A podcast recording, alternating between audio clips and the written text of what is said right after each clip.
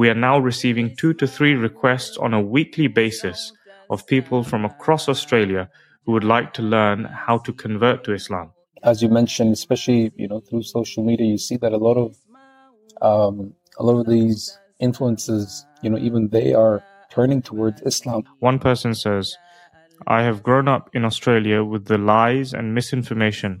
I gave up on faith until the last few years, where I then read the Bible again and tried Christianity, but I couldn't relate. I then realized I had a opinion on Islam when I had no idea about it, so I decided to read the Quran, and I've never read something that I've related to as much as the Quran. The Shahada um, or the Kalima that also declares, you know, the unity, the oneness of God, and and that oneness and that unity is perhaps the the focal point of of, of the Islamic faith. Islam is not limited to scripture, though the Holy Quran is a, a way of life that describes to us how we should live life. But the ultimate purpose is to walk with God. And that's a lifelong journey, as he's quite beautifully mentioned. In every single experience over the course of time, you know, the family comes around because the changes that they see in that individual are so great that that that it moves the family. And that change in conduct is what essentially you know moves the parents or the families or the pressures that they have on them, so on and so forth.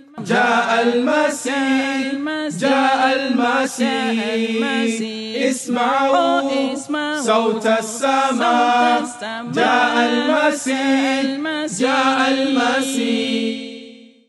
Assalamu alaikum, everyone, and peace be upon you. Today I'm speaking with my friend and colleague, Imam Wadood Janud. Imam Janud is a central missionary of the worldwide Ahmadiyya Muslim community currently serving in Western Australia and he's also the Imam of the Nasir Mosque in Perth. Today, we're going to be talking about the first and most important pillar of Islam, which is the Shahada, the declaration of faith that is made when one converts to Islam. It is a simple yet profound statement which is the basis of the entire Islamic tradition. We felt the need for speaking about this topic in particular because we are now receiving two to three requests on a weekly basis of people from across Australia who would like to learn how to convert to Islam. So, in this episode, we hope to provide you a detailed explanation on the Shahada with a particular focus on how it can impact our modern lives, as is the main theme of this podcast. Expect to hear about the liberatory nature of the Shahada. What does it mean to believe in one God why Muslims emulate Muhammad, peace be upon him, and simply how to convert to Islam and the challenges you may face in your journey. So, uh, Wadood, thank you for joining us for this episode. It's a pleasure to have you. Hopefully, the weather and everything is all well in Western Australia at the moment. Alhamdulillah. Um, Assalamu alaikum. Hadi. Sorry, excuse me. Um, Jazakumullah for having me, and um, it's a pleasure to be here. And absolutely, the West Coast weather is always better than the East Coast. really? Well, that's arguable because especially in winter. Probably, yeah, probably better probably than, not in summer, but definitely in winter. Better than Queensland, really? Um, I guess maybe not better than um, Brisbane, but definitely better than Sydney, Melbourne, right, yeah. uh, Adelaide, and uh, other states where they're getting a lot of rain. Uh, it's overcast, it's cold. Right. Uh, but we're enjoying about 22 degrees and sunshine. All right. Well, mm. we'll move on to the main um, part of the conversation. So, what we've noticed, and I think this is something you must have noticed as well on social media in particular. Um, well, maybe two things. One is that um, there's a whole lot of confusion out there today in today's society, um, and there's this whole argument um, taking place on the world stage, particularly on social media, between the woke mob, as they call it, and the red pill movement, and now. Um, interestingly, another movement which has been around for 14 centuries now, but they've decided to name it so, is the green pill movement. And what we're seeing is there's a lot of uh, confusion out there in, in society, particularly because of irre- irreligiosity. Um, but then at the same time, uh, as I mentioned, the Green Pill movement, we've also got a lot of people being attracted to Islam and a lot of people turning to Islam. So uh, maybe we can start here and um, ask you what's your take on this or what have you no, been absolutely. observing? I mean, I think I think um, I mean anyone you know who follows any sort of media, they would know that Islam is the fastest you know growing religion, um, and as you mentioned, especially you know through social media, you see that a lot of um, a lot of these influences, you know, even they are turning towards Islam or some of those basic or core Islamic values um, and, and, and morals which are being challenged. excuse me, sorry. Um, which are being you know challenged in the world today, especially in the rise of you know woke media or um, uh, you know this woke culture. So Islam, you know, it's attracting a a new fellowship which perhaps was not there, you know, maybe even five years ago. Yeah, it's interesting because um, as I said, we're we're receiving a lot of messages nowadays, and I think uh, it's um, so we follow obviously the um, the normal fiscal year, um, and at the end of the year we were doing an ana- analysis of the past year, and we we're receiving a request. I think every uh, the average it was averaging to maybe one or two requests every single day and it's just amazing seeing some of the messages and um, the way people have sincerely expressed their views on this particular topic. Um, we've got a number of people saying that they're just now fed up with all the confusion that's out there, um, and how Islam is at the moment uh, the only thing that's really making any sense. Um, and that's quite interesting, really. I mean, we, I mean, I've got a number of examples here. Uh, I can, if I can pull it out of my phone, maybe I could even read out one or two messages, so it gives a bit of perspective. And th- these are, you know, everyday Australians who are messaging us, and I'll, I'll give you one or two examples. So, for example, one person says, "I have grown up in Australia with the lies and misinformation. I gave up on faith until the last few years." where I then read the Bible again and tried Christianity, but I couldn't relate. It sounds and feels like fiction. I then realized I had a opinion on Islam when I had no idea about it, so I decided to read the Quran, and I've never read something that I've related to as much as the Quran. It is it's like it was written on my morals and beliefs and felt right. I have then thought about converting to Islam since but a few days ago, I was researching more and it felt like my mind, body, and soul all came into alignment with the decision to convert and felt like I already have, but now want to speak to someone about it more. I gave up drinking alcohol nearly a year ago. I'm very disciplined. I don't do drugs and eat healthy. I want to be part of spreading the truth of Islam and learn as much as I possibly can and start being people start being around people of the same beliefs um yeah and, and there's several more i mean there's another no I've, yeah yeah yeah go ahead you know um Hadi, just just just going off that um as you know the recently uh, we were actually supposed to record last week but um i was in darwin and um at the at the exhibition on the the true islam exhibition that we had organized at the royal darwin show you know it's attended by nearly 20,000 people uh, you know every year. And you know similar feedback you know we were receiving from the people who were attending you know that exhibition and keep in mind you know for those viewers who may not know darwin it's another territory uh, it's it's it's a remote part of australia. And it's a it's it's a kind of country you know it's a kind of outback where uh, you know we had some you know uh, we had some concerns you know going there basically the kind of feedback or the kind of backlash that we may receive.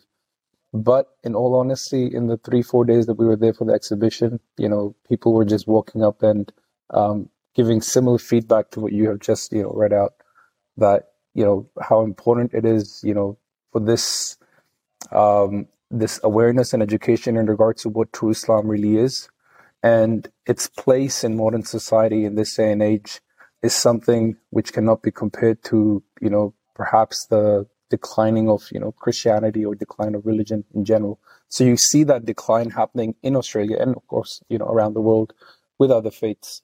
And at the same time, you see uh, a lot of people, you know, turning towards Islam because how it has maintained, uh, you know, those values and those morals, some of which um, this person who messaged you, you know, spoke about. Um, and that's something that's unique to Islam because, you know, you would have seen a lot of social, you know, social media influencers talk about this as well, that how Islam stands for something. And just because of certain society or the woke culture, it doesn't um, it doesn't let go of those morals and values um, which are you know a core or essential part of Islam. So you see that you know across you know across Australia, especially now that I've been to Darwin as well. But as you've said, you know you receive messages um, on a daily basis of people who are you know turning to Islam to answer um, some of those questions um, that may have been bothering them, you know, over the course of their life. Absolutely, and um, yeah, and this is from all over the place, and it's actually it's quite inspiring to hear that you've experienced the same thing in Darwin, because you would think that maybe this is something uh, specific to people living in the major cities, and Darwin's you know well away from everything, right? So.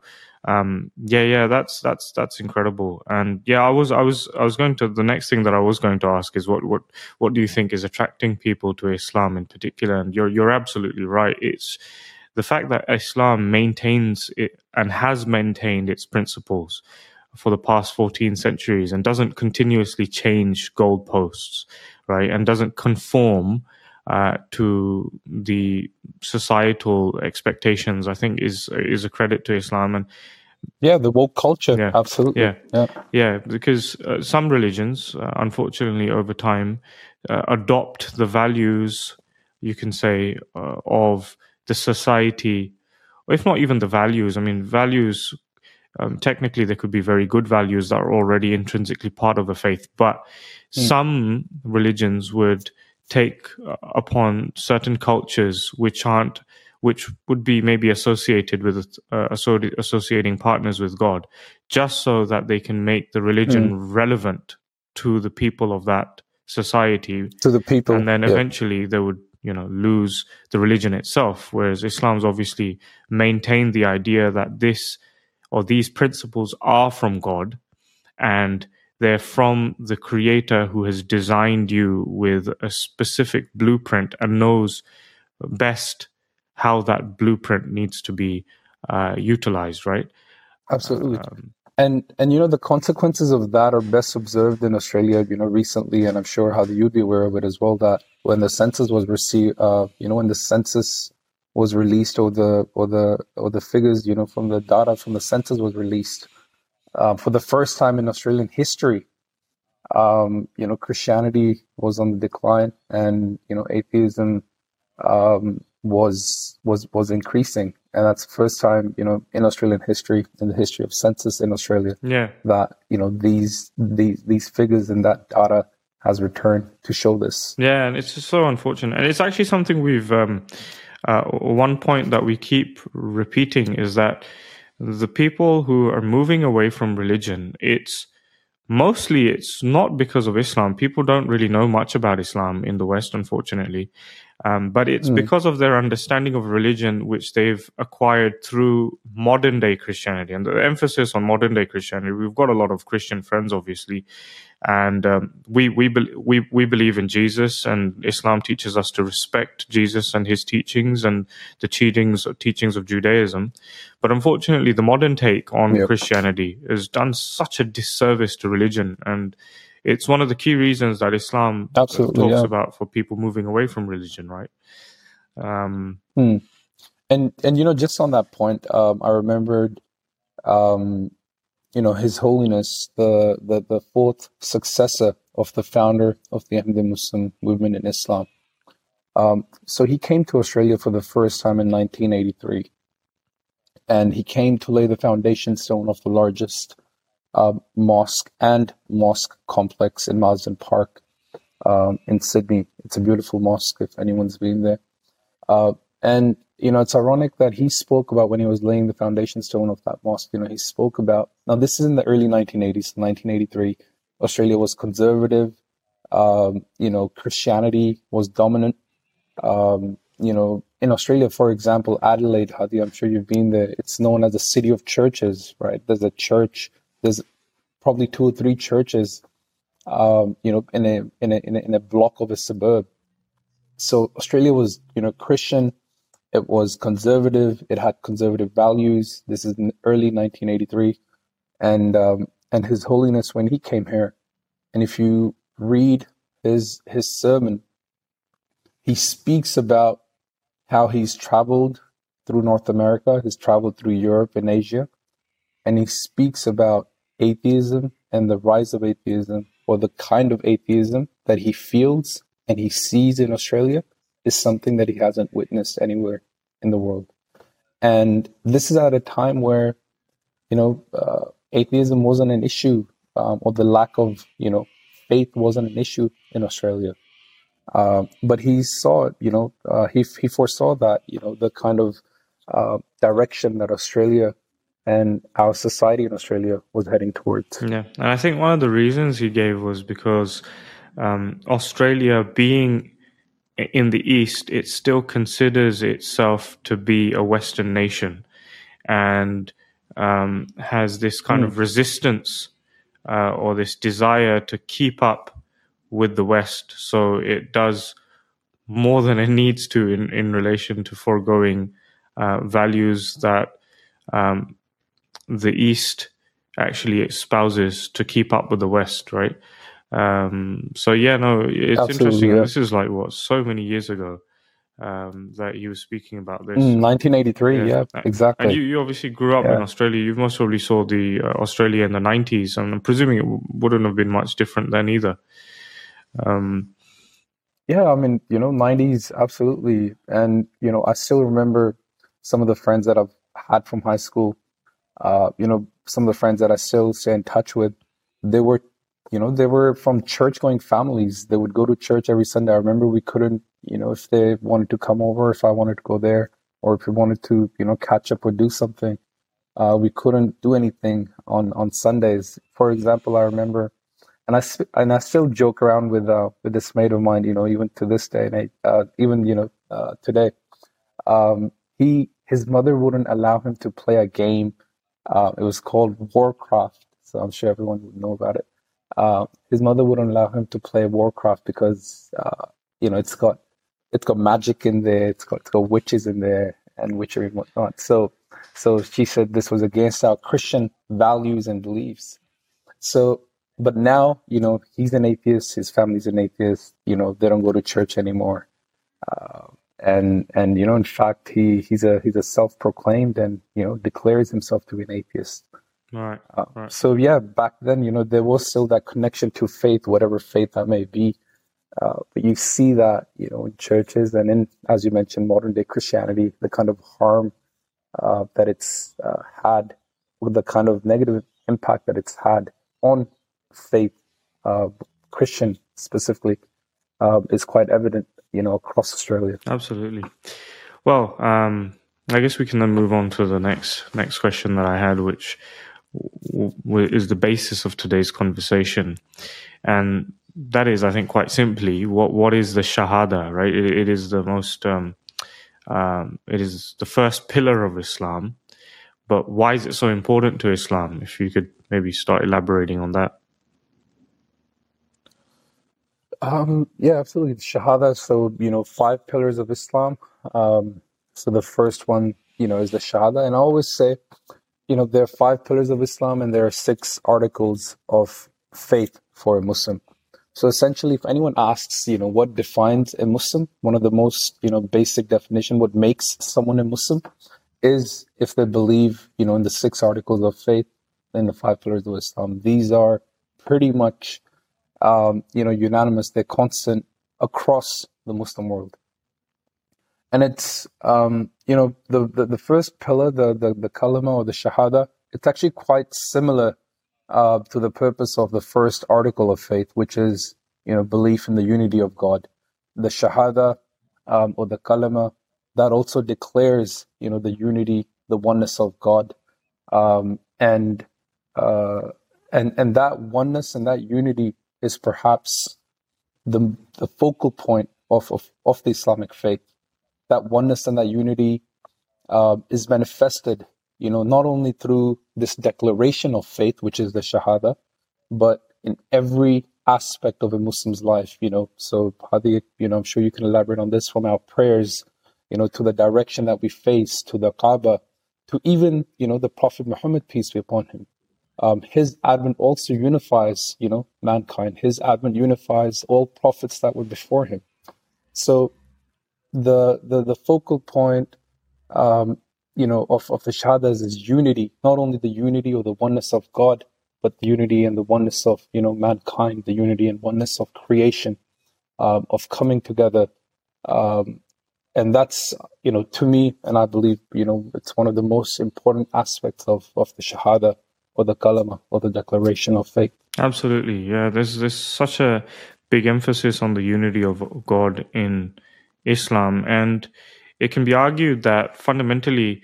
Um, it is whenever a religion moves away from the unity of God that the religion ceases to be a religion itself, right? Um, soon as it forgoes the unity of God and the understanding of the oneness of God and creates multiple gods, um, then it enters a completely different paradigm, uh, which technically can't be associated with a revealed religion, because obviously um, being a revealed religion requires it to be revealed from one God. And everything in the universe, in the cosmos, even deep down within our spirit, um, expresses this idea of the unity of God, right? And um, I think that's absolutely you're right. It's it's the focal point of all all religion and particularly Islam, and the emphasis lays on this in particular that you should focus on worshiping only one God. And I think today in society, this people can understand this even more today. I mean, obviously, people have been understanding this for centuries now. Because what does Islam say? Islam doesn't say that it's a new religion.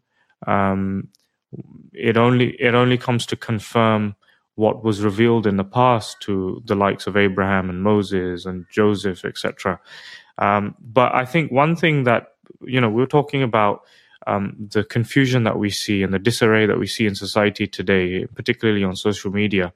And I think it, today's society can really appreciate uh, the message of Islam in terms of the unity of God even more so now because we're seeing the effects of um, this culture of seeking validation this culture of following uh, influencers, uh, following celeb- celebrities, in idealizing idolizing um, celebrities. I mean, as nowadays, um, yeah, it's. I mean, it's akin to. It's it's quite similar to. I mean, in in the past, there's a lot of talk of, or, or in the history books we read of how um, the Islam came to remove polytheism, right, and the worship of idols, etc. But in today's society, um, this desire to be like a particular social media influencer or try to follow that life um, or a lifestyle or even um, the desire for having followers and likes and seeking value or validation or finding value through these things um, is similar to idolatry and unfortunately it results in immense depression and, and, and anxiety in people who live such a Anxiety, such, a, such a lifestyle, right? Uh, whereas what Islam and teaches is that research, you worship one God, yeah. and um, you don't. Uh, and if you leave worshiping one God, then you end up worshiping a myriad of gods, right? Which we see in society today. Yep. Yep. And those gods, they don't have to be, you know, this supernatural being, but that God, um, or you know, that that thing that you worship could be that person, uh, that influencer on on that social media um, and you know, just coming back to your point that why this unity is important. It's not only you know because God is one.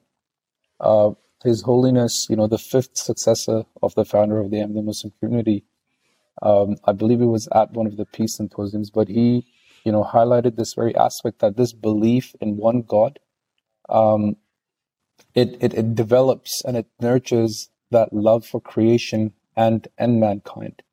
Um, because if it's one God, the God of all people, so you know the God of Islam, or actually the one God. No, no people, no nation in history uh, or otherwise have any monopoly over him. He's not the God of only Arabs or Muslims or, or the children of Israel or the Hindus or the people of the East or the West. Um, he's the God of every single, you know, creation. So when you declare in, you know, when you declare Shahada, when you, when you declare, when you proclaim the Shahada, you express belief in a God of every single nation and every single people. So we know, you know, as, as students of other faiths, um, you can look at the New Testament, the Old Testament, you can look at the Vedas, uh, every other faith, you, you know, you get that you get that experience of you know god of only those people. So for example the god of children of israel um, so on and so forth. But this belief in the unity of god is actually belief in you know through belief in the oneness of god is is a there's a, there's a greater purpose of unifi- unification of um, you know mankind of, of, of the human race. Absolutely. Uh, this this brotherhood which does not exist you know, in any, in, in, any other faith. And Hadi, you know, I'm sure if you meet any convert, anyone who becomes a Muslim, and you ask them, you know, what is what is the what is the most attractive thing about Islam, or what is the you know, uh, what's the best thing that you've experienced as a Muslim? Most likely, they would elaborate. It's this brotherhood, which overnight, you know, I've just found this brotherhood which did not exist, um, you know, before, and that brotherhood it stems from shahada. It, it stems from you know declaring the oneness of god and declaring prophet muhammad to be a messenger of god. Yeah no you're right because even like some of the most uh, famous or noteworthy african americans of our time um, they they specifically mention this in, in relation to the conversion, right? You take the likes of Muhammad Ali or even Malcolm X, and Malcolm X particularly, he mentions how when he went to uh, went to Mecca uh, to the Kaaba and he noticed that there were people of all backgrounds there, and they were standing shoulder to shoulder with one another, and um, it's particularly coming from the U- United States, which at the time and even maybe now has a systemic issue of racism, um, that was something which was revolutionary for him, right? And you're you're absolutely right. It's this profound concept. Um, it's simple, yet so deep. And the more you deeply understand the concept of the unity of God and trying to achieve that within your own life, it really makes you then appreciate why and how the companions of the Holy Prophet were able to give their lives up for this, just this one particular concept, right? Um, you had again, we're talking. I mentioned African Americans. Um, one of the one of the first um, converts to Islam was an African by the name of Hazrat Bilal. Um, and he was severely persecuted. And it's it's even now we we remember uh, Bilal uh, for the expressions he made whilst being uh, whilst being severely uh, tortured um, under the burning sun on the hot sand, with rocks being put upon him, and then being told with the heavy stone rock with the yeah with the boulders being put on his chest, and then being told uh, to recant from the religion of Muhammad, and all he would say was Ahad, right, which mm. is God is one. Um, and the reason for it because the concept is so profound um, and th- th- there's another way of looking at it. I mean, I love what you've mentioned that um, as you understand the unity of God, it also unifies you with the rest of creation. Because if there is one thing or one being which transcends everything, but also unifies everything at the same time, it, it is one God. And it's interesting because there was um, recently I was I was I was looking into um, modern practices of meditation, etc. Um, and mostly I was looking into it because um, I was trying to develop a deeper understanding of uh, Salat, which is the Islamic formal way of praying. And I wanted to see the, the similarities, or if there are any similarities, um, between the modern research that's gone into meditation and the Islamic way of offering Salat. And it was so interesting because um, a lot of these modern practitioners they say that when they're able to take their focus to a particular wavelength, it's like they achieve a level of singularity which makes them feel whole and united with the rest of not just mankind but creation itself. And it's interesting because that in harmony, in harmony, yeah, absolutely, yeah. and that that's exactly what yeah. what even Islam teaches about trying to achieve the oneness of God in in our lives. And I think the the other perspective, and which I think a lot of the young people hopefully can appreciate, we, we, we talk a lot about freedom in today's society, you know, liberal values. We would like to be free, but are you really free though? Um, and uh, it's interesting because what Islam teaches is that as long as you're following a person, as long as you're following societal expectation, right? Say you're, you know, the next time you go to work, you you go to school, and you try to observe your behavior, and you come to realize that actually I behave in a certain way. I wear certain clothes in a particular way, or maybe I don't. So maybe you're a Muslim woman and you don't decide to wear the hijab, right? And you don't do it because you're afraid of what society will say or what will think, right? Then are you really free despite living in a f- free world, right? Or in a, a liberal country, right? And Islam teaches that true, true liberation comes from worshipping only one God and not looking to the rest of society, right? So there's this really profound liberatory nature to to to this shahada as well. Absolutely, and and you know, in the example that you gave before of um, of Sayyidina Bilal of um, of the African slave turned one of the earliest converts to Islam, um, that how despite the heavy persecution and the torture, um, he could only utter you know ahad. Um, this, you know, this this is the freedom that you're talking about. That, you know, the despite the pain that you're going through, despite you know the hardships that you may be going through, once you reach that level of freedom, you know nothing else matters. No pain, um, no no no pain, no torture, no no persecution can turn you away from that that oneness, that unity.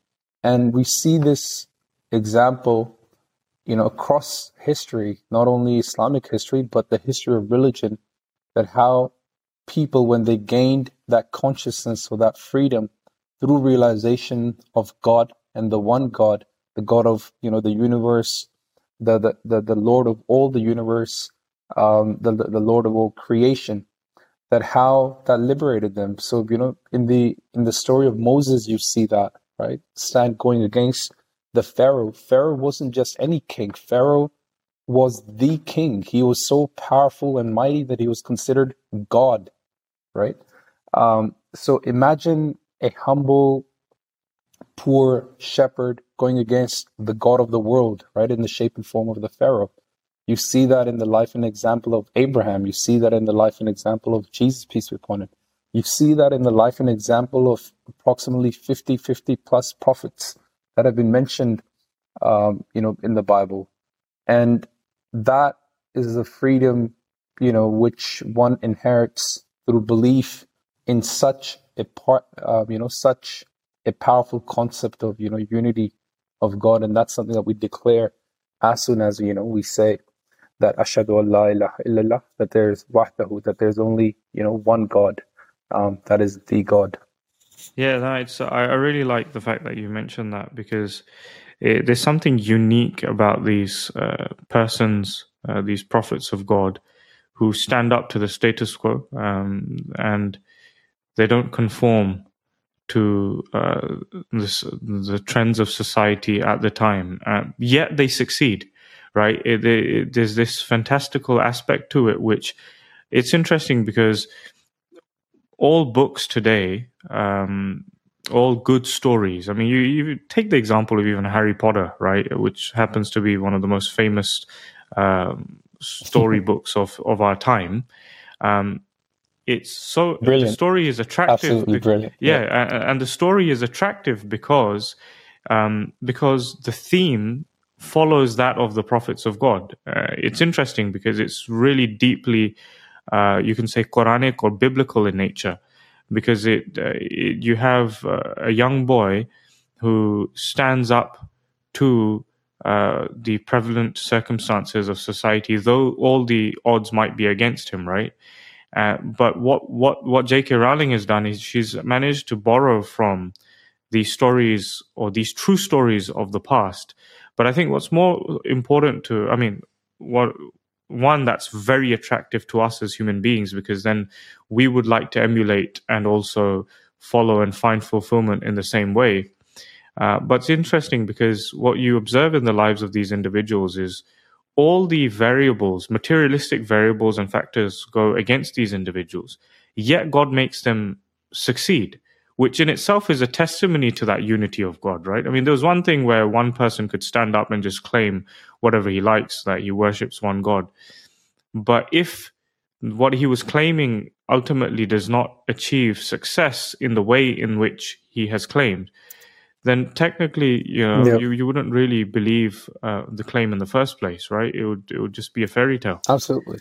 I mean, and and I think you know and all prophets, you know, they're examples, you know, unique to this. But I always look at the example of Prophet Moses, peace be upon him, right? Um, I think a lot of people don't realize the the the magnitude of you know of his miracle of what he was up against, right? These days, uh, you know, there's a lot of research into you know the the pyramids and and the ancient Egyptian you know civilization, one of the greatest civilizations to you know to to walk or to exist on on on earth and to go up against that, you know, who I was thinking, would the Pharaoh would would he have ever imagined that a day will come where my existence will only be recognized through these ruins that you know these people will be digging up, and Moses will be someone who will be revered by billions of people, um, and and they would follow him, and they would revere him, and they would honor him, and they would remember him. Whilst my remembrance will purely be out of you know these ruins that that that exist you know beneath 30 foot of sand. So just you know how the events transpired and you know history it would show that how you know that unity and that belief in one god truly not only liberated you know moses peace be upon him but the you know but as the quran declares him to be you know alive forever. These people these individuals you know they they inherit a everlasting life. Absolutely. Um, and we see that you know in in the shape and form of moses and of course every other prophet of god as well. Absolutely. So i think maybe at this stage it would be important to if obviously i didn't i didn't mention earlier but the the the statement is la ilaha illallah muhammadur rasulullah that there is none worthy of worship except allah and Muhammad is his messenger. So, so far we've been talking about the first aspect, which is the unity of God and to worship only one God. Um, why is the Holy Prophet, peace and blessings of God be upon him, mentioned in this particular statement? As in, what's the significance of that? I think there's, you know, there's a few reasons, and of course we can break them down uh, over over this podcast. But for me, it's the continuation of you know the unity of God, um, because the Prophet peace be upon him unites all prophets before him as well. So, for example, there are famous traditions, ahadith of the Prophet peace be upon him. Uh, the Quran declares him to be, you know, Khatam al-Nabiyyin as well. He's there's a hadith, the saying of the Prophet where he says, you know, I was Khatam al-Nabiyyin when Adam himself was being created, and we see, you know, all these prophets in some form or another, um, especially you know biblical prophets in the Old Testament, we see these prophecies about the coming of this great prophet or the prophet. Um, and this prophet, he's a mercy for mankind, right? The Quran declares him to be the the the the, the merciful creation for the whole of you know mankind, and belief in him also unites us in regards to all these prophets, right? Um, as a Muslim, as you mentioned before, you cannot be a Muslim, you know, until you believe in every single prophet from the time of Prophet Adam, peace be upon him, till the advent of Prophet Muhammad, peace be upon him. At the very end, at the very end, when you believe in Prophet Muhammad, that's when you become a Muslim. But before that, you know, you cannot be a Muslim unless you believe in Jesus and Moses and Abraham and Jacob, um, and and and you know, and John um, and Aaron and all these prophets. So even belief in Muhammad, peace be upon him, is uh, becomes a source of you know unity amongst amongst people and cultures and nations. Because you know if if if I'm if if I follow Judaism, then I regard every other prophet from Jesus onwards, right, to be a false prophet. Um, if I become a Christian, I regard every other prophet after Jesus, peace be upon him, to be a false prophet. If I become a Hindu, for example, I regard every biblical prophet, right, and Muhammad, peace be upon him, to be a false prophet. So no faith, no religion, um, through belief in his founder, promotes the kind of unity and oneness um, that does so through, you know, Prophet Muhammad, peace be upon him. Right. Yeah. Yeah. So again, um, uh, there's there's a deep meaning behind why the Holy Prophet's been mentioned here, and as you've mentioned, um, just as the concept of the unity of God unites all of creation, then also following the Prophet Muhammad in particular unites all faiths and those who uh, follow the prophets of God. Um, there's also another aspect which uh, I believe is worth talking about, and that is that the Holy Prophet wasallam, in particular, managed to reach the climax of the unity of God. And that's that's also an intrinsic belief of Islam. Hence, why we consider him to be what is known as Khatam an Nabiyyin, the seal of the prophets. Right? This term Khatam is used in the Arabic language, in particular, when you want to denote or specify someone's uh, supremacy. Right? It's it's here greatness greatness right so for example the, yep. the, term has been used for others as well at different times such as khatam shuara someone who was the best of the poets like mutanabbi etc um, and and yep. and others obviously um, but here we're, we're talking about the greatness of the holy prophet but why was he great he was great because he managed to um, demonstrate to us the unity of god in every manner and particularly through his own character and conduct and his life story, right? Um, it's something which we witness in his character, uh, his dealings with people. It's something that eyewitnesses within his own home, such as his wives, uh, particularly Hazrat Aisha radiallahu anha, uh, testified to that he was the embodiment of the Holy Quran itself. Um, and in actuality, it's interesting because the fa- founder of the Ahmadiyya Muslim community, His Holiness uh, Hazrat Mirza Ghulam Ahmad alayhi salam, who we believe to be the promised Messiah and the Imam Mahdi, he mentioned something very interesting, and he said that the Quran was revealed to the Holy Prophet sallallahu alaihi wasallam uh, w- because of the nature of Muhammad sallallahu alaihi wasallam, because he himself was the perfect man and he managed to understand the unity of God to the highest degree. Hence, why the greatest form of revelation was revealed to him in the form of the Holy Quran. He had the capacity to be able to receive the message of the Holy Quran, which is the best way and code and conduct of life, and the final uh, law from God Almighty uh, which confirms the teachings of the past, but also provides us teachings which are timeless for the future as well, right? Um, and I think that that's also that's also another aspect which I think is so important today. Today, one of the biggest issues of the society is just a lack of guidance. People, one thing which is very important is to have a good mentor, right? And they say that if if you cannot find if your circumstances are so that you cannot find a mentor then go read a book because books can you know mentor you to a certain degree um, but if i were to simplify this for our young audience in particular um, the importance of muhammad peace be upon him in the religion of islam is akin to the requirement of having a mentor to teach you how to adopt the unity of God in your life, how to have a living relationship with God Almighty that was best taught and preserved by the Holy Prophet and his religion.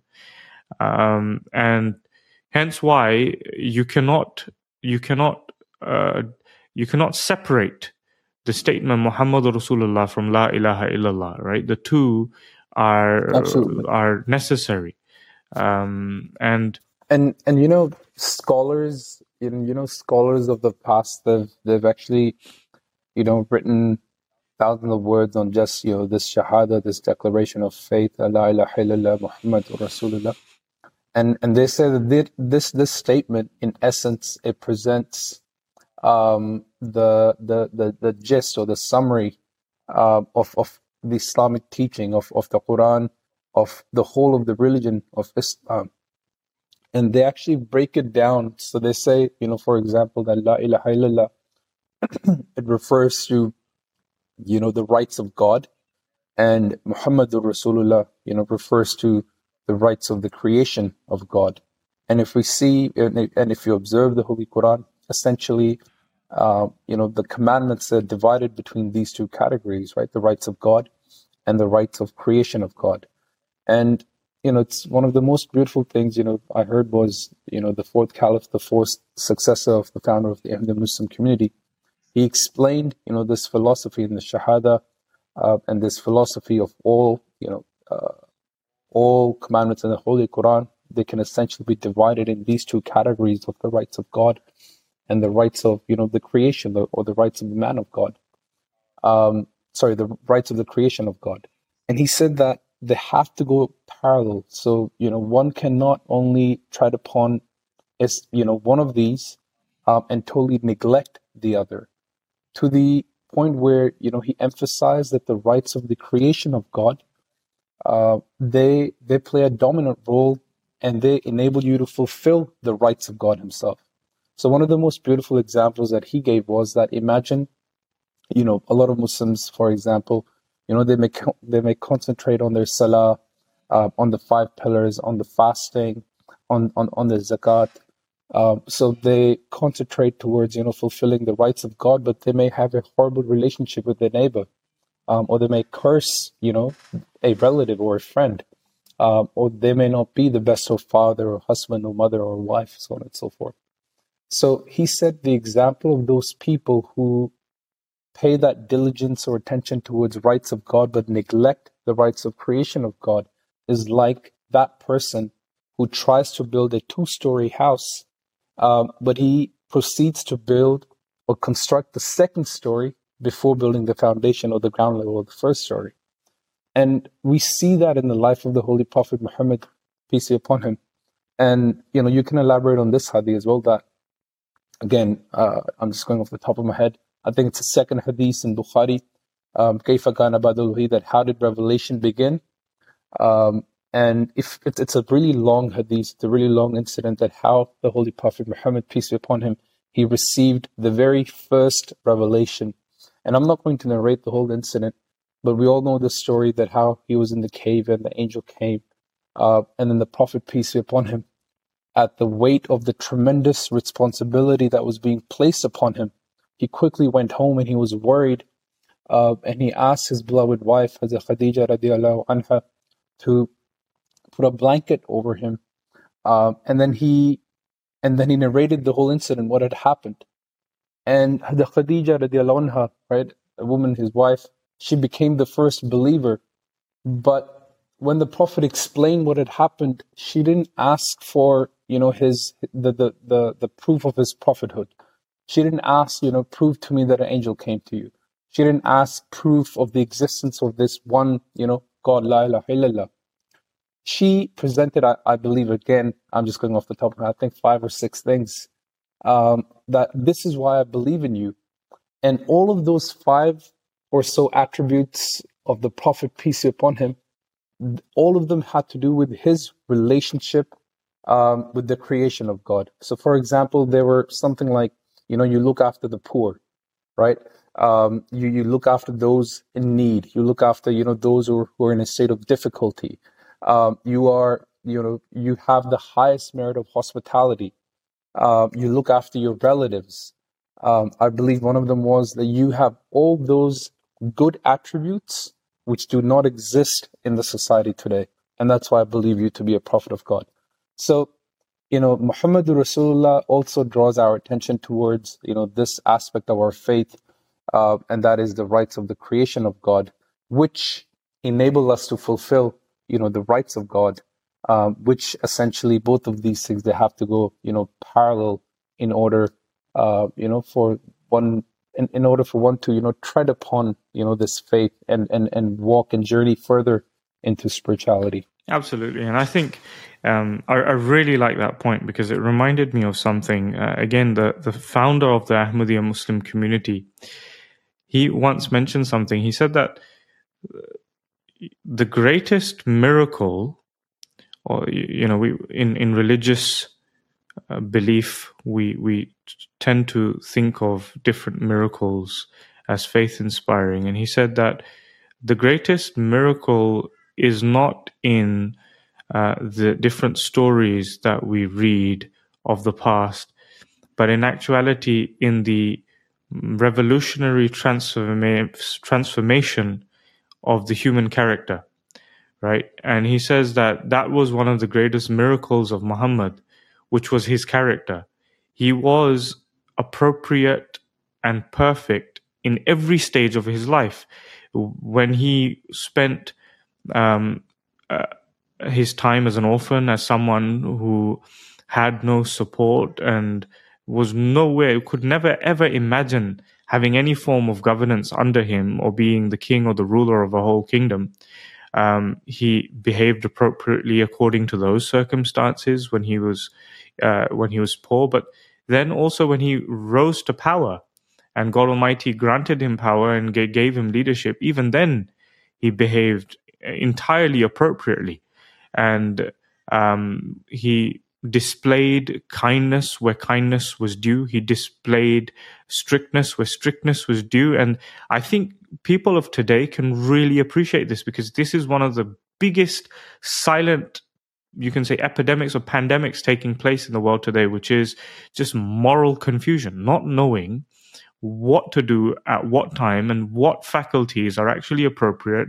and how to utilize not them. Not knowing where to make a stand. Absolutely. Yeah, not knowing where to make a stand yeah. or etc. And then, whereas what we see in the life of the Holy Prophet sallallahu alaihi wasallam is that he is the best when it comes to his wives, the way he is dealing with his wife.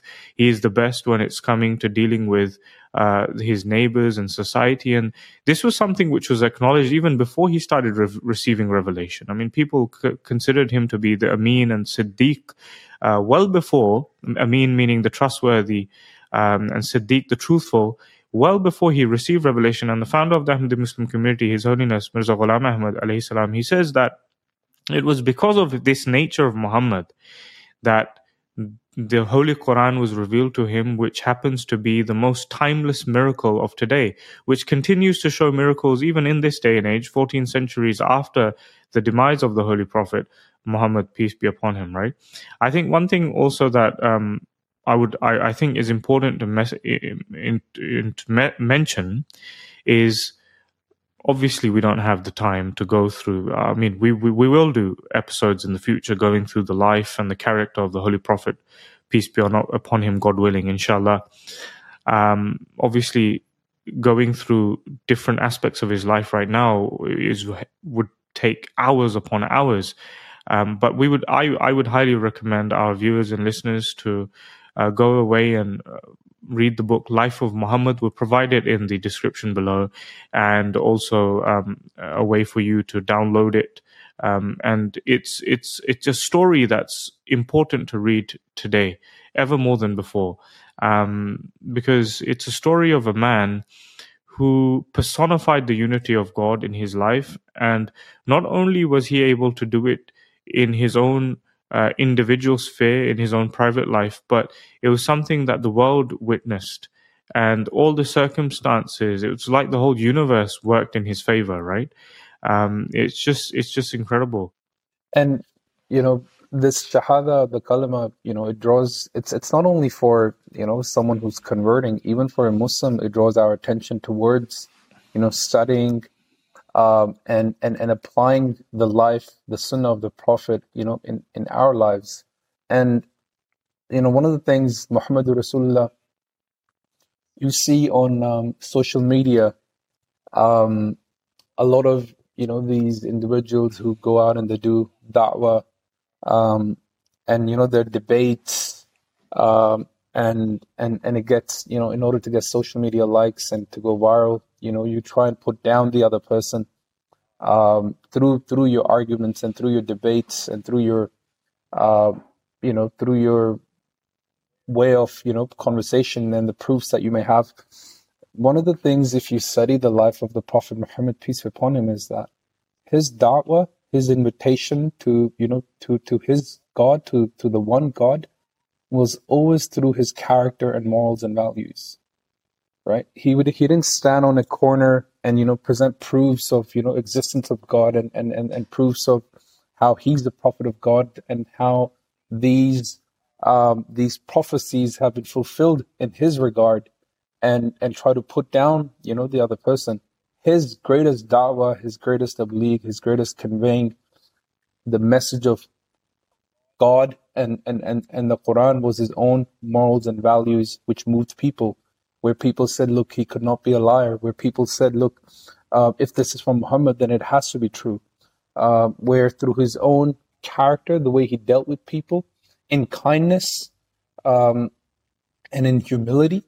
Uh, that is what moved, you know, people. That is what changed people's heart. You know, what you were talking about the the that that attraction that Muhammad peace be upon him had, uh, which drew people towards him, wasn't the way he, uh, the you know how eloquent he was, or or it wasn't you know this greatest single proof that he presented before them.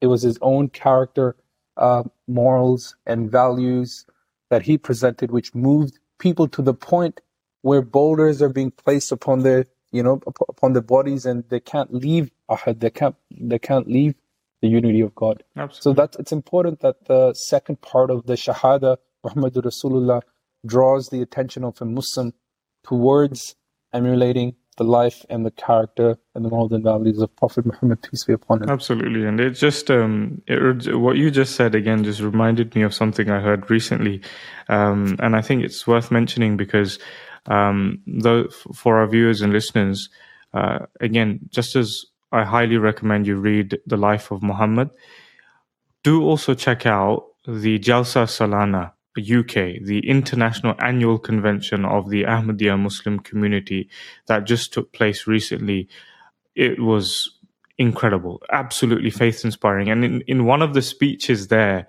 man, it was such a beautiful speech, right, by uh, Dr. Faheem Younus. And he said something really interesting. He said that um, if you uh, drink a drop from the cup of science, then at most it makes you arrogant.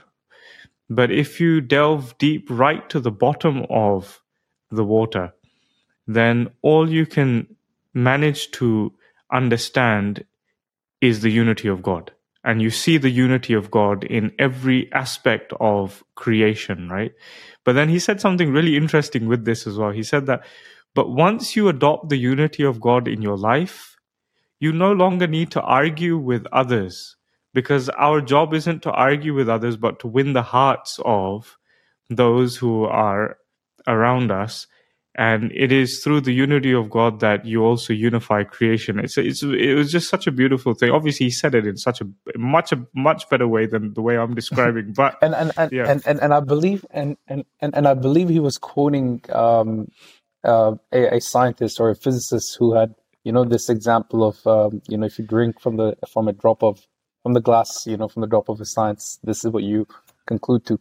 But also, you know, whilst we were, I was researching for this podcast and whatnot, you know, I came across uh, just, you know, Einstein, how he, um, as he studied, you know, the universe and, and, and creation, um, and, and he also commented on how there's this perfect unity and harmony that exists in creation and this is what we spoke about earlier as well, that it's not only, you know, belief in the unity of God, that belief, it's, it, it extends um, to creation. It extends to the physical world, not only the spiritual world, and it ex- and and, and it it extends to every single aspect of our life. You know, for example, when we pray, we stand together in line, shoulder to shoulder. We make sure that we're standing in a straight line, in one line.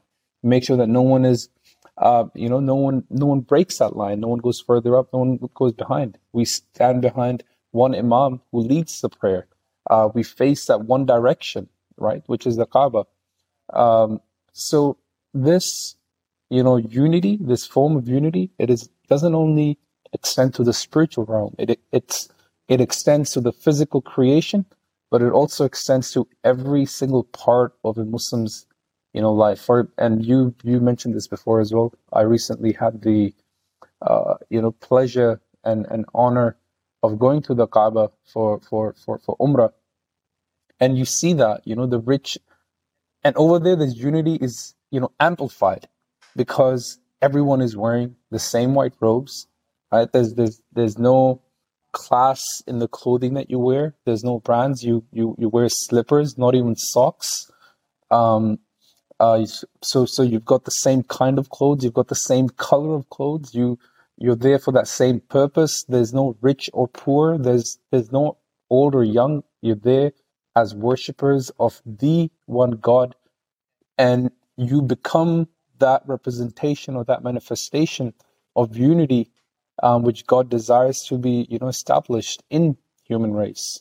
And I think there's no, you know, better site. If anyone wants to Google, you know, what happens at Kaaba, what happens at Hajj, what happens at Umrah, they would know and understand what I mean about that oneness and unity being amplified and manifested in every single aspect of your life. To the point that once you conclude, you know, you you either trim or you cut your hair. So you see everyone over there who's hairless.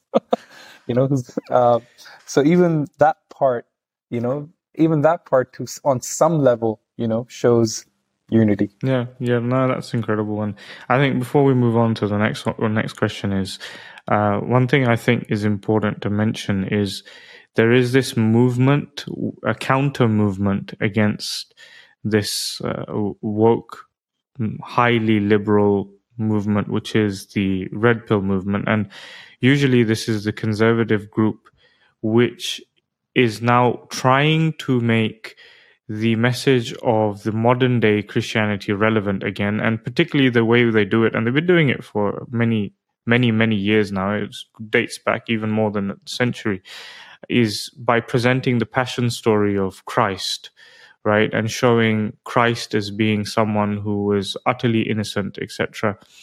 But it's really important because, again, uh, once again, uh, mentioning the importance of reading the life of Muhammad, peace be upon him, the second successor of the founder of the Ahmadiyya Muslim community, His Holiness Mirza Bashiruddin Mahmud Ahmad, he mentioned something very interesting. And he said that if you read the life of Muhammad, you'll see that Muhammad had a passion story every single day of his life in service of God and in service of mankind. Muhammad bore the cross where he says that where Jesus had to bear that cross once in his life at the age of around about 33 or so. And that's considered to be an immense sacrifice which moves the hearts of people towards Christianity. If you had only read the life of Muhammad, you would realize that in actuality, it was not one day. Every single day of Muhammad's life, and particularly during his ministry from the age of 40 to 63, he bore that cross and he managed to display the unity of God um, in both at a time where he was severely persecuted for 13 years and without power, and then at a time where he had power for 10 years. And, you know, one, of the climaxes being at a time where after being uh, removed from Mecca and having to migrate to Medina, around seven years later, he comes back to Mecca as uh, you can say a conqueror with 10,000 followers. But interesting, he doesn't conquer Mecca like that of Genghis Khan or those uh, who have conquered lands in the past. He comes to Mecca and openly forgives those who persecuted him and killed his fellow uh, family members and his uncle, his wife, etc., etc., uh, his daughters. I mean, they, they were responsible for uh, such suffering and loss that he had to go through. And openly he says, La tathriba alaykum al I, I forgive you all today. Uh, why? Because I do it for the sake of God. Because what God teaches is that reformation is key, not revenge, right? So again, we witness the Holy Prophet Muhammad, peace be upon him, behaving absolutely appropriately. You know, everything that you elaborated there, um, I remember a few years ago, I had to present a speech or a lecture somewhere, and I was doing some research. And I think, um, you know, if anyone wants to Google this, they can proceed to do so. Uh, just Google the person uh, by the name of, you know, Professor Ramakrishna Rao. He's an Indian professor of philosophy, and he's actually written a book, um, you know, Muhammad, the Prophet of Islam. Uh, and he refers to Muhammad, peace be upon him, as the perfect role model for human life. You know, perfect role model for human life for all time to come. So not only this and age, but for all time to come. And one of the greatest examples he gives is the example that you've just given, uh, you know, right now to the viewers in regards to, you know, for you know, for 13 years he's persecuted in in Mecca. You know, he's had his relatives, uh, he's had his, uh, you know, friends, colleagues, people he's loved, you know, mercilessly martyred, killed. Uh, and then for you know another seven or so years in Medina, he he he migrates, he leaves his home, his land, his property, his beloved, you know, city, um, and he and he migrates to a different city, but still he's not left at peace. Still, his his loved ones, uh, his relatives, his uh, you know his families, friends, companions, you know they're killed.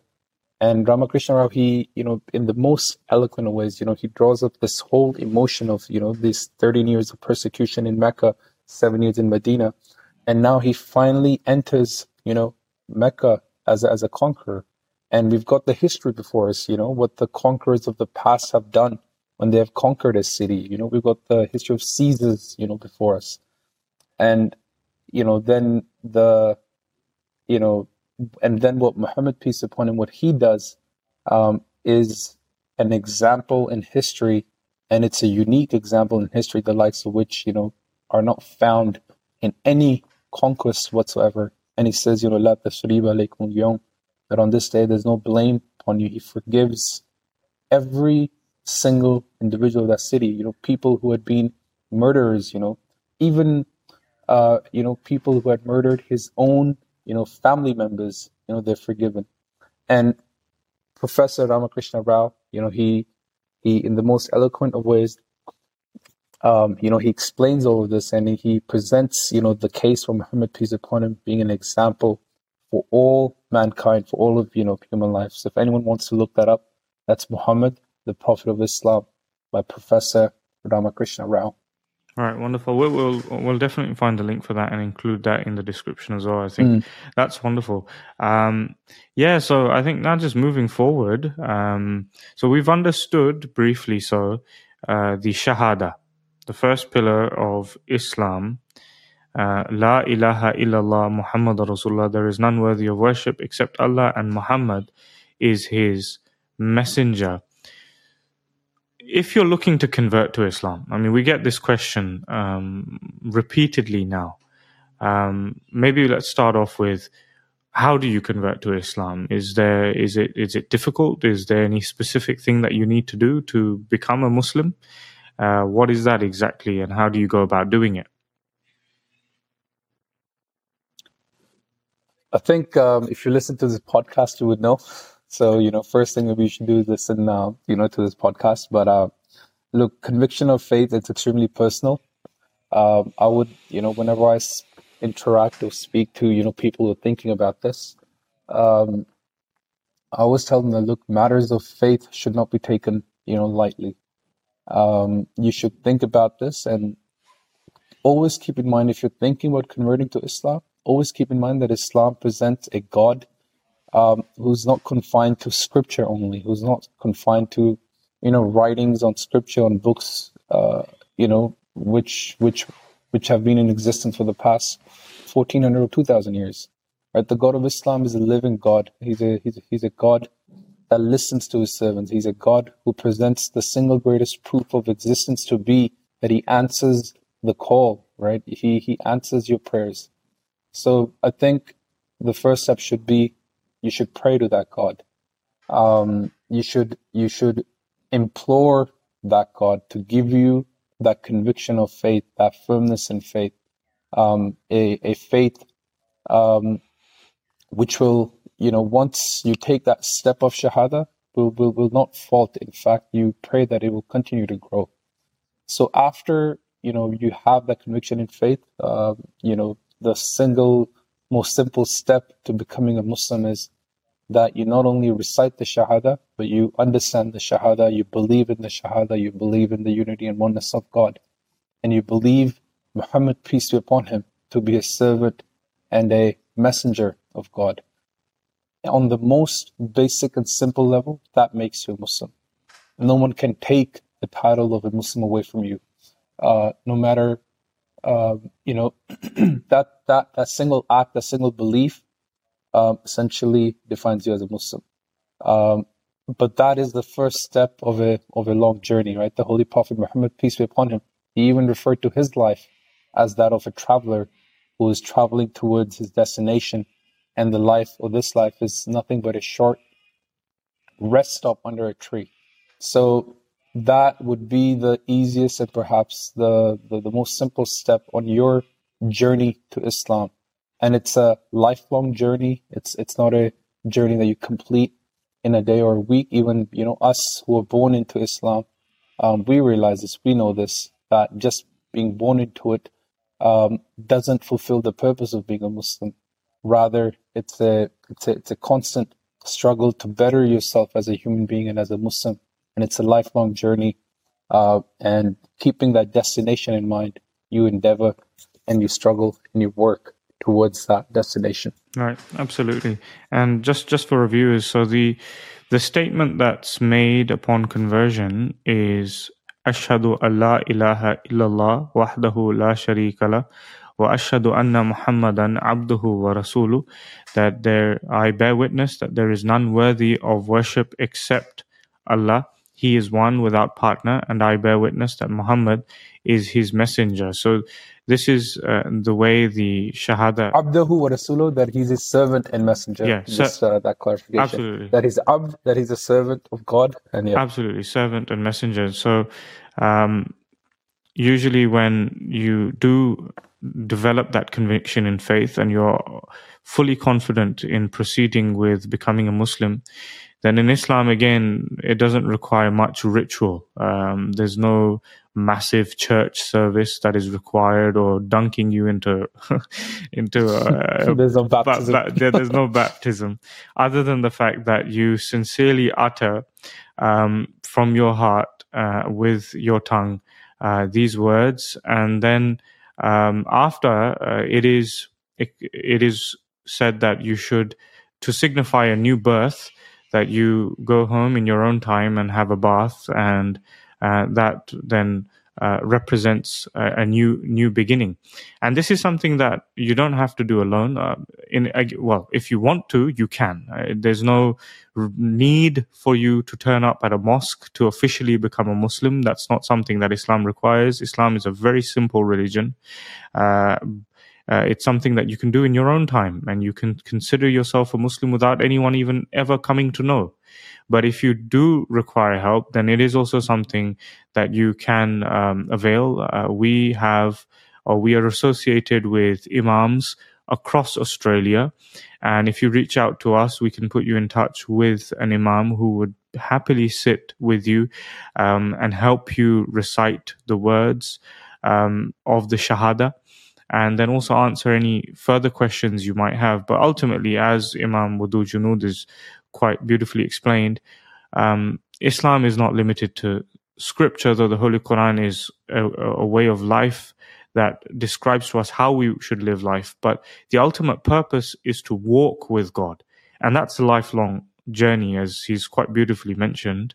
Um, we walk with God on this earth, and the way to walk with God is to submit to His will and to try and uh, live to achieve His pleasure, um, which is by doing justice to the rights of God and then also the rights of mankind.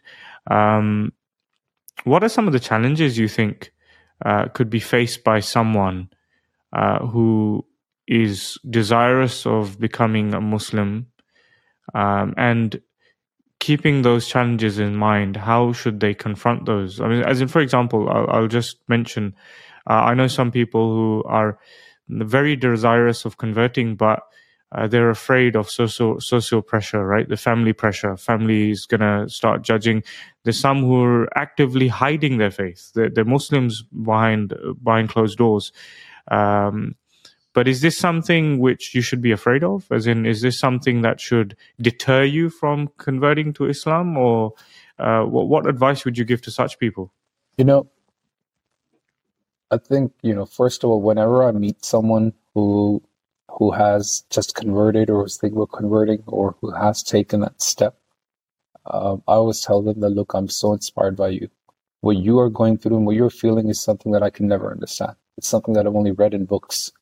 Um, as someone who's you know born a Muslim, we can never understand, um, you know, or feel the struggle of someone who's changing everything they've always believed in, right? So for me, it's always such a inspiring moment. It's a humbling moment, and it's also a moment of you know being grateful that you know look, I'm I'm a born Muslim, but imagine you know I think it's beyond imagination. Uh, you know, think of someone who's changing everything that they've always believed in or always held dear.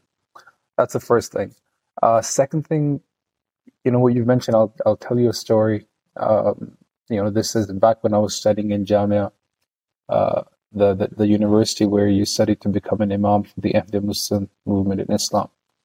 And I was visiting home over the, over the summer and I got in touch with one of my primary school friends. So this is someone that I hadn't seen since hadn't seen or met since um, grade seven, right? So even before high school, and we knew each other because uh, my family, you know, in the in the nineties had migrated from from Pakistan, and he was actually from Germany. So his family had migrated from Germany, and we studied at the same school. So we connected. Uh, we became really good friends in in primary school. Uh, so we lost touch, and then I reconnected with him again um, in that summer, and he had become a Muslim. And I asked him, you know, if his family knew, and his family didn't know. And over the course of that summer, we stayed in touch, and you know, he said he wants to tell his family, but he just hasn't found the right moment or you know that opportunity where he feels comfortable. But I still remember, you know, it was the Eid. I think it was Eid al-Fitr, and I had invited him over and we were having food together. And he said that his, his family found out. And I asked him, you know, how did they find out? And he said they had known for a while. And his mother said that I see you doing things which you never used to do.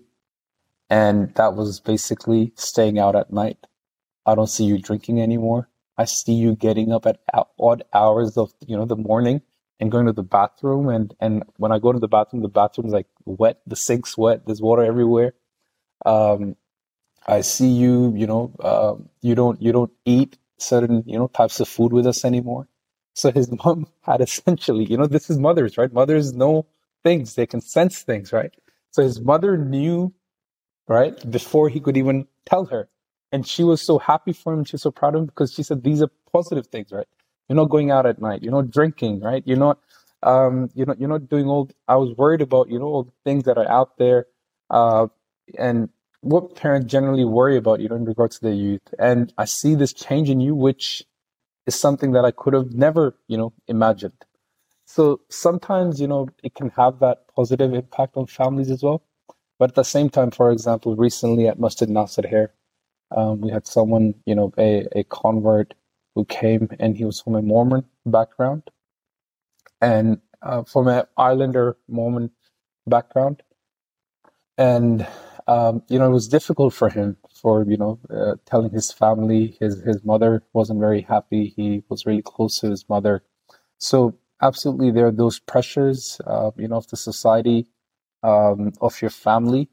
And I always begin a conversation with these people that look, I want you to understand is that I can't understand how difficult can this can be for you, right? I haven't gone through this. But I give them, you know, examples from the life of the Holy Prophet Muhammad, peace be upon him. What those companions went through when they left their families and the and the religion of their forefathers and when they accepted, you know, the Prophet Muhammad, peace be upon him, and, and, and the one God. And I tell them, look, you know, your example is similar to these stars, these companions who existed nearly 1400 years ago. That's the kind of pressure that they felt. That's the kind of struggle that they went through. And I tell them, look, your example and what you're going through, uh, you know, it's a source of, it, it's faith inspiring, you know, for, for me. And, but in every single experience over the course of time, you know, the family comes around because the changes that they see in that individual um, are are are so great that that that it moves the family, right? And again, it revolves around drugs and and, and drinking and partying and and and the clothing and just the way you go about yourself, just the way you interact with your mothers and your and, and, and your fathers and your family members and your neighbors and, and the people around you. Because I always tell them, look, the greatest Islam and the greatest tabligh, the greatest dawah that you do is through your own morals and values and your own conduct. And that change in conduct is what essentially, you know, moves the parents or the families or the pressures that they have on them, so on and so forth. Absolutely. And I guess that's such a wonderful way to actually come to the end of the podcast as well, because that was the miracle of Muhammad, may peace and blessings of God be upon him, that change and radical transformation in character and taking responsibility for your life and living wholly and appropriately in a fulfilled manner. That's just wonderful. Um, no, thank you so much, um, Imam Wadood Janud, uh, for giving us time from your busy schedule and speaking us, uh, speaking with us today. Uh, that is all we have uh, time for. Uh, thank you for having me, and it's uh, it's a it's a pleasure to be a part of such a you know noble cause. And thank you for having me. Appreciate it. All right, so it's a pleasure talking to you. جاء المسيح جاء المسيح اسمعوا صوت السماء جاء المسيح that is all we have time for. And if you did like this episode, please do follow us on our social media platforms at True Islam AU. Similarly, you can visit our webpage for more content at trueislam.com.au. We would love to get your feedback. Is there anything you would like for us to cover in future episodes? Were there any questions that were left unanswered? Please do comment and let us know and we'll try to answer those as soon as possible. With that, that is all we have time for today. Thank you for listening and until next time, Assalamu alaikum. May peace be upon you.